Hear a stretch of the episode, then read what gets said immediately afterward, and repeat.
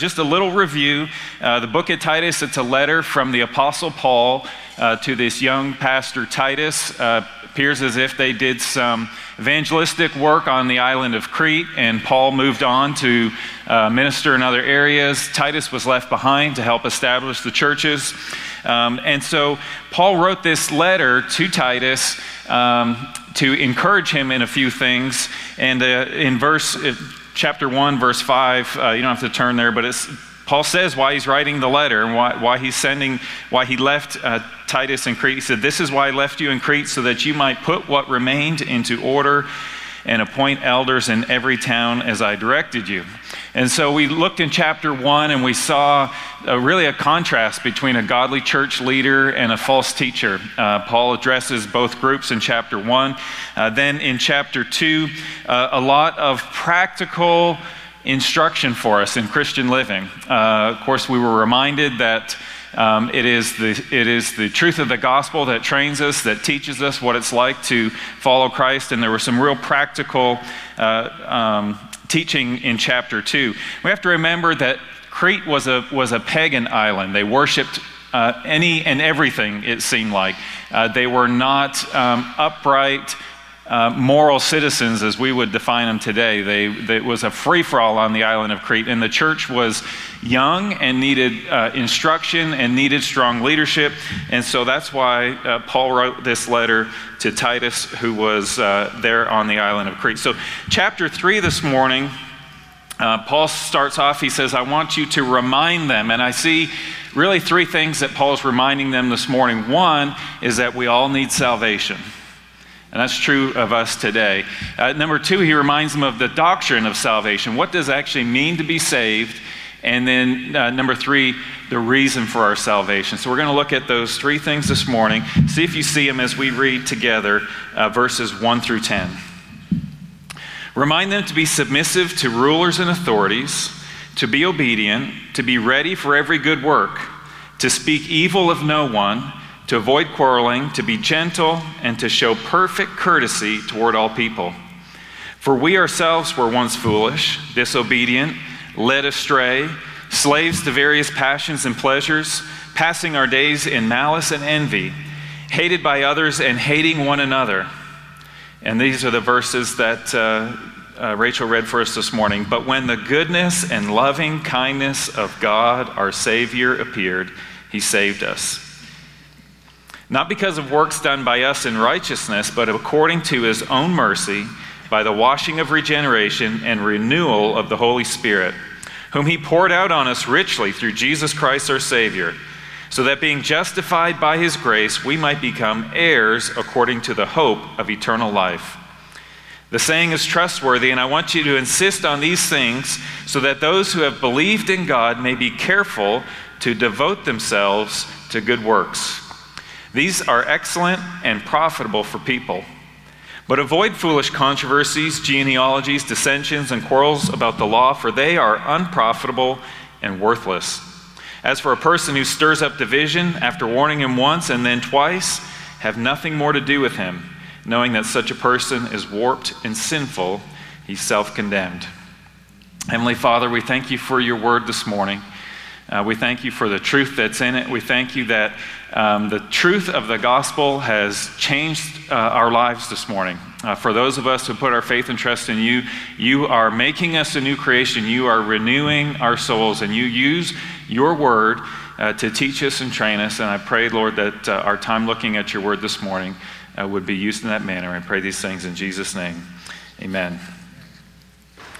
So, in these uh, opening verses here, chapter 3, I think we see our need for salvation. And there's some, some practical instruction, and, and then uh, there's a contrast, a real contrast here for someone who is a follower of Christ and someone who's not a follower of Christ. So, um, we see, remind them to be submissive to rulers and authorities, to be obedient, to be ready for every good work, some practical instruction, good for us uh, this morning. And we looked at this idea of being submissive to rulers and authorities when we were studying in, in uh, Peter of last year. And uh, I think it's, it's pretty straightforward. Our rulers are today would be our elected officials. Uh, the, and, and, and by extension, maybe the laws of the land that we're, we're called to follow. Um, authority would be probably broader. Uh, so the kids have left, but we've got some kids that are still here. So uh, authority would be parents. Um, authority would be a teacher in a classroom or an employer in the workplace. Um, even leaders in the church, and we are called to submit to leaders. We are called to submit to authorities. And uh, it, it's, a, it's a clear teaching of Scripture. It's not just here, it's in other places. And we should uh, be good citizens of the land, I think it's, it's calling us to be. But then it says, be ready for every good work. Now, if it said just be ready for good works, that would be an easier statement, right? But it says be ready for every good work. And, and I'm sure, I mean, I know uh, uh, most of you uh, reasonably well. Some of you I don't know well at all, but we're, we're a, a church I feel like we are willing to do good work. Uh, the, the, the, the, ministry that happens on a, on a daily basis, and a big amen came from Ray. He's uh, part of a group of guys that built two uh, wheelchair ramps for families in the, in the last month. We're, we're ready to do good works. But are we ready for every good work? That's where it's hard for me because I'm willing to do a lot of things, but I don't want to do necessarily everything. And it reminds me when I was a firefighter, you'd go to work in the morning, you'd have a plan of things you were hoping to accomplish during the day, but then the tones would drop. And it didn't matter what you were doing, you would stop and you'd get on one of the trucks and you would go and respond to the call. Now, it would have been inconceivable for us to hear the tones drop, go out to the truck, and say, I don't think we want to do that one. what do you think, Kevin? Would that fly? No. We, we were ready for any and every call that came in. And, the, and, this, and this teaching in, the, in this verse is be ready not for good works. We're all, ready to, we're all ready to do something good, but this says to be ready for every good work. Now, it doesn't mean that any one of us can do it all, but together we can do the things that God's calling us to do. All right, so be ready for every good work. I think we all have a tendency to want to pick and choose what we will do and what we won't do. Speak evil of no one and avoid quarreling. Be gentle. Show perfect courtesy toward all people.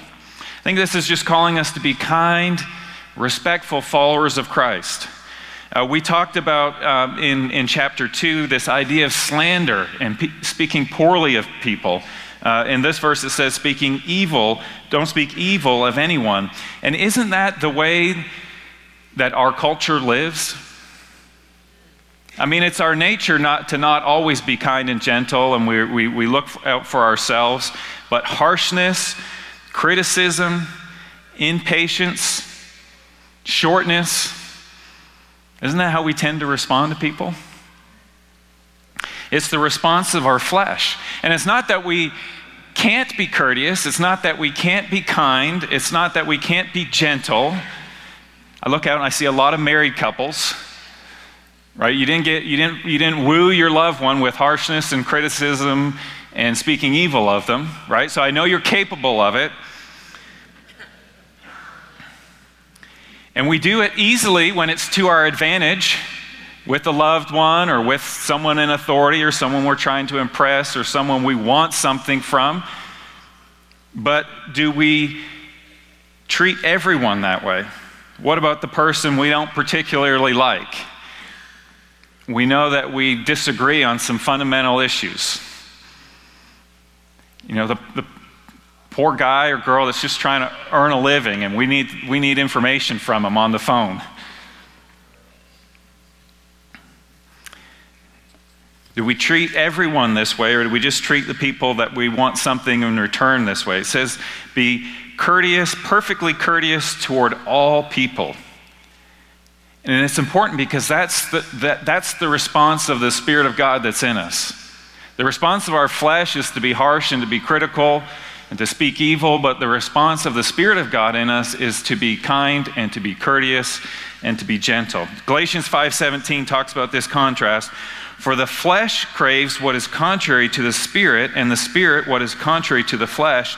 They are opposed to each other, so that you do not do what you want. There's a contrast between what our flesh wants, which is just to look out for me, and what the spirit wants, which is to look to the interest of others. All right, so this is some encouragement, how, how, some of what we should be doing, some of what we should be avoiding. But listen here in verse 3. There's a real contrast here. For we ourselves were once foolish, disobedient, led astray, slaves to various passions and pleasures, passing our days in malice and envy, hated by others and hating one another. That's a description of you and me, which is why we sing, Pastor Darrell, I'm amazed that he loves me. We've got, to, we've got to look at this verse and say, yeah, those are terrible people. We, we can't look at it like that. We have to look at this verse and see ourselves. We're not good people that God made better through his son Jesus. We are foolish, disobedient, led astray, slaves to passions, passing our days in malice, hating one another and hating hated by others and hating one another. We're not, we're not a bunch of good people that the church is lucky to have. I don't, think you, I don't think you believe that this morning. I think you'll agree with me when I say we're just a bunch of sinners. Look at verse 4. But when the goodness and loving kindness of God our Savior appeared, he saved us. Despite of who we were, despite of who we are, God showed up with his love and his goodness and his kindness, and he saved us. And that's why I think we're told in verse 2 to speak evil of no one, because that's not what God did to us. If anyone had the right to speak evil of a bunch of people, that would have been God towards us, but instead, in his love and his goodness and his kindness, he reached out and saved us. And so I think in these first verses, we see that we all need salvation. You agree with that? But when the goodness and loving kindness of God our Savior appeared, He saved us. And, and here we have in these next verses the doctrine of salvation. You can say, What were we saved from? Well, sin and unrighteousness. Each one of us going on our own way, our, our selfish ambitions. Uh, specifically, he mentions foolishness, disobedience, malice, envy, hatred. And look at verse 5 with me. He saved us not because of works done by us in righteousness. Could it be more clear than that verse right there?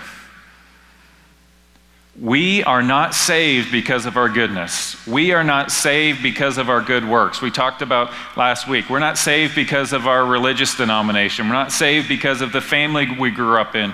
We're not saved because we got baptized. We are saved according to his own mercy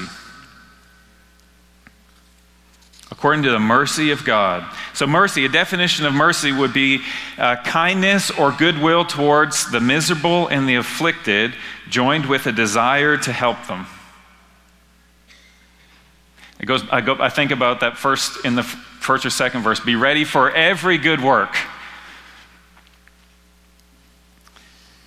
Now, the mercy of God really is narrowed down to be more specific. It says we're saved because of His mercy. The mercy of God is, is when God looked at us sinners, the miserable, the afflicted, and He decided to help us. That's God's mercy towards us. What we deserved was death. Romans 6:23 the wages of sin is death, but in his mercy he withheld that punishment from us. Isn't that good news this morning? So salvation begins with the mercy of God withholding from us the wrath of, that we deserve. And then he gives us his grace that we don't deserve.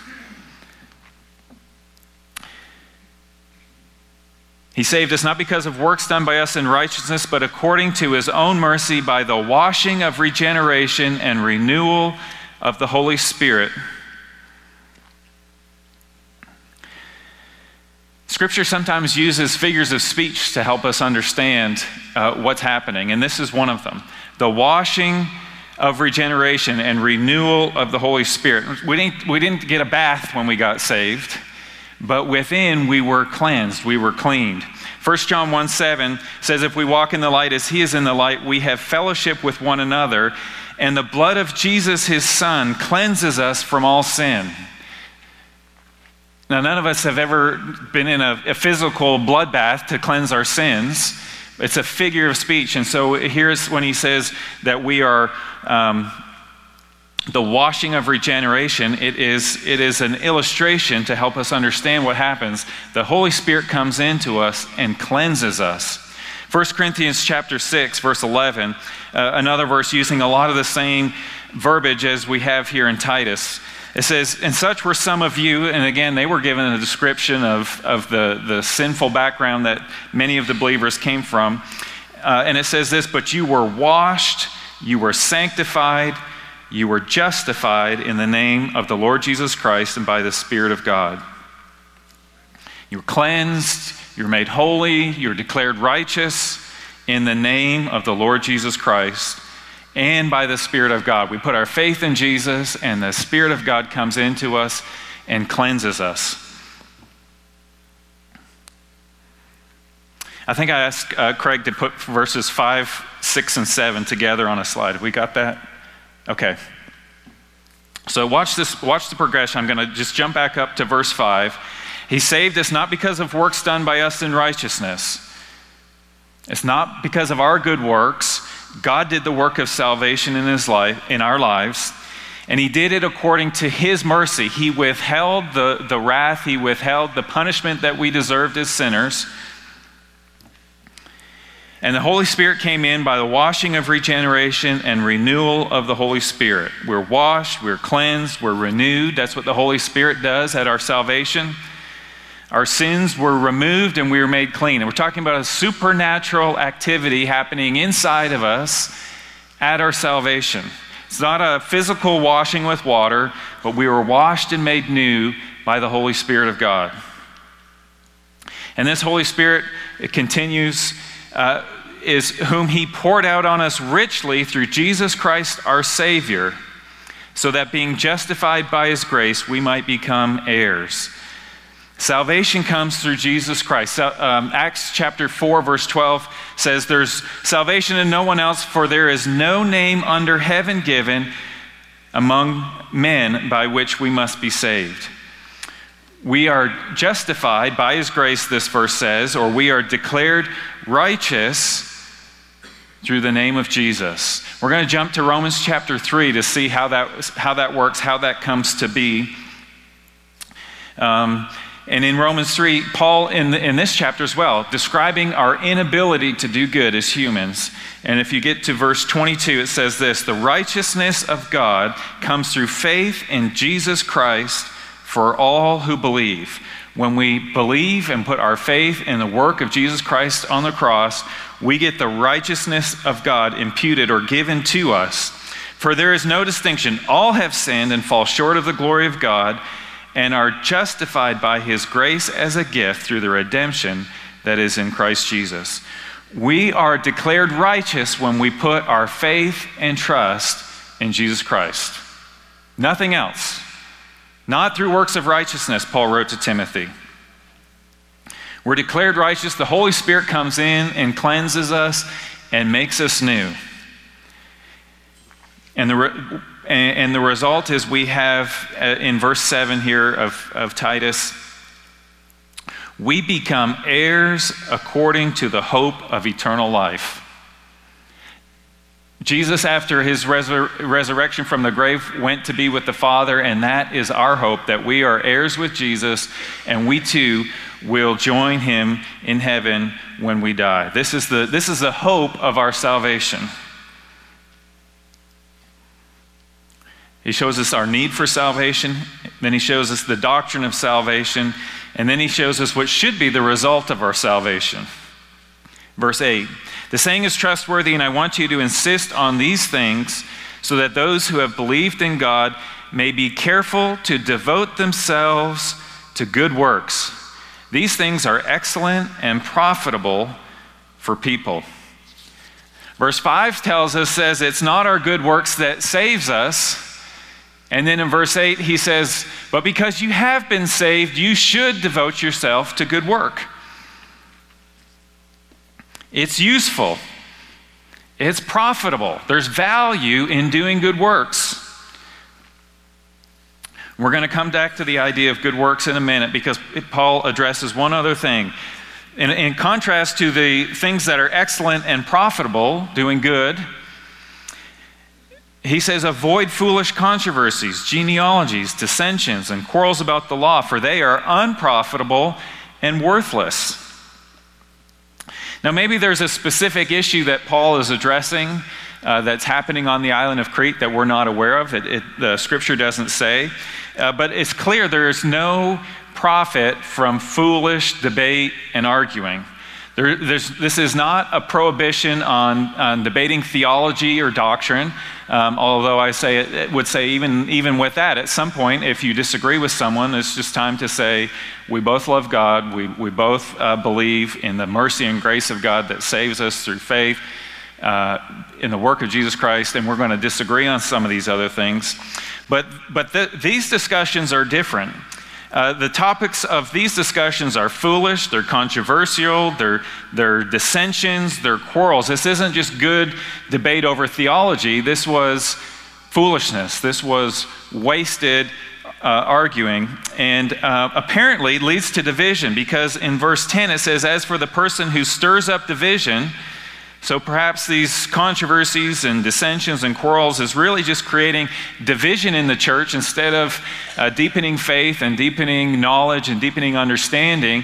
We're just really just dividing people. There's a very strong warning here in verse 10. As for a person who stirs up division, after warning him once and then twice, have nothing more to do with him.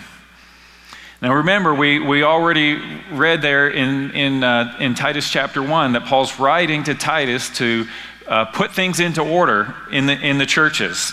And so uh, the one who was creating division within the church needed to be addressed by the church leaders. And should be warned once.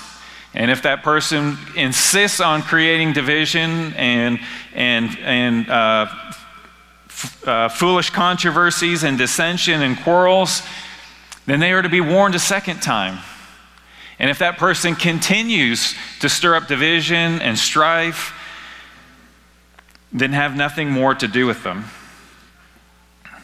I think we need to make sure when we, heaven forbid, that we come into this situation in our church, that we reach out to, to this individual in love, out of compassion, out of care, the way Jesus dealt with us, admonishing them, encouraging them in the word. And I think really the issue is not that someone was divisive. I don't think the issue that there was a dissension. I don't think the issue was that there was quarreling, but that there was a refusal to submit to the church leadership. And going back to the first verse of this chapter, remind them to be submissive to rulers and authorities and to be obedient. So Paul is giving instruction uh, to the church to say there should be order within the church, and if there is someone who's divisive, who's quarreling, uh, who's stirring up foolish controversies and refuses to act in no other way, than to have nothing more to do with them. I think that is a, is a very, uh, would be a very serious uh, decision, would not be something that would be taken lightly. And let's just pray as a church that we would have unity and that we would not have to deal with these types of things. That when we have uh, controversy or different opinions, then we can come and we can sit down and we can discuss them in love and compassion and understanding, basing our discussion on the Word of God, that we could come to resolution and reconciliation and have unity among one another. That would be our goal. Let me read verse 12 through 15. When I send uh, Artemas or Tychicus to you, do your best to come to me at Nicopolis, for I have decided to spend the winter there. Do your best to speed Zenas the lawyer and Apollos on their way. See that they lack nothing. Okay, you're going to get back to good works here. And let our people learn to devote themselves to good works, so as to help cases of urgent need and not be unfruitful. All who are with me send greetings to you. Greet those who love us in the faith. Grace be with you all. Look at verse 13, uh, excuse me, 14. Let our people learn to devote themselves to good works so as to help cases of urgent need and not be unfruitful. So, if you are devoting yourselves to good works, if you are helping those who are in need, you are being fruitful. You would be unfruitful if you would say, "That's I don't have time for that. Uh, that's that somebody else can take care of that." But when we devote ourselves to those things, we are being fruitful. So in verse 1, we're called to be ready for every good work. In verse 8, uh, it says, devote yourselves to good works, and then because they are excellent and profitable for people. And then here in verse 14, we are to learn to, vote, to devote ourselves to good works and to help those who are in urgent need. That sounds a lot like mercy. God saved us according to his mercy. God looked at us and saw cases of urgent need. And when we put our faith and trust in Jesus, He saves us according to His mercy. So we could talk, um, I, I, think uh, there are all kinds of good works that we could talk about this morning or um, good things that we could become involved with, but I, I think I'm going to let the Holy Spirit talk to you individually about the good things that you could become involved in. And just touch again on this idea of mercy before we go. Remember, mercy is, is not treating someone the way that they deserve to be treated, withholding wrath or punishment or, or a, a vindictive response. And Jesus told us that we are to be merciful just as God is merciful. We know God was merciful to us to save us, but look at Luke chapter 6, verses 32 through 36 with me. If you love those who love you, what benefit is that to you? For even sinners love those who love them. And if you do good to those who do good to you, what benefit is that to you? For even sinners do the same. And if you lend to those from whom you expect to receive, what credit is that to you? Even sinners lend to sinners to get back the same amount. So here's the contrast but love your enemies and do good, and lend and expect nothing in return, and your reward will be great, and you will be sons of the Most High, for he is kind to the ungrateful and the evil. He was kind to us, wasn't he? And now, verse 36 Be merciful, even as your Father is merciful. And I think that should maybe be our prayer this morning as we leave. Lord, who would you have me to be merciful to? It's easy to love those who love us. It's easy to care about those who care about us. It's easy to uh, be kind and courteous and respectful for, to those who we know will get the, the same in return. But what about those others? We've all got somebody, right? what, what about those who've never put their faith and trust in Jesus Christ? If we are not merciful to them, and we claim to be followers of God, how will we win them to say, my, Come know my merciful God who I am following and trying to be like, when we are not, in fact, being merciful? We see here this morning, we see our need for salvation. We see what salvation is. It's putting our faith and trust in Jesus Christ. And then we see what should be the result of our salvation that we would go and do good works, that we would be merciful to people in the same way that God has been merciful to us. Why don't you bow your heads? We're going to close in, in prayer this morning before we welcome some new members. And maybe, maybe this morning uh, you've never put your faith and trust in Jesus before. You sit there this morning, you say, He's not my Savior. But you, re, you, you, you were listening as we read from these verses, and you, you know I'm selfish, I'm disobedient, I've been led astray, I'm self seeking.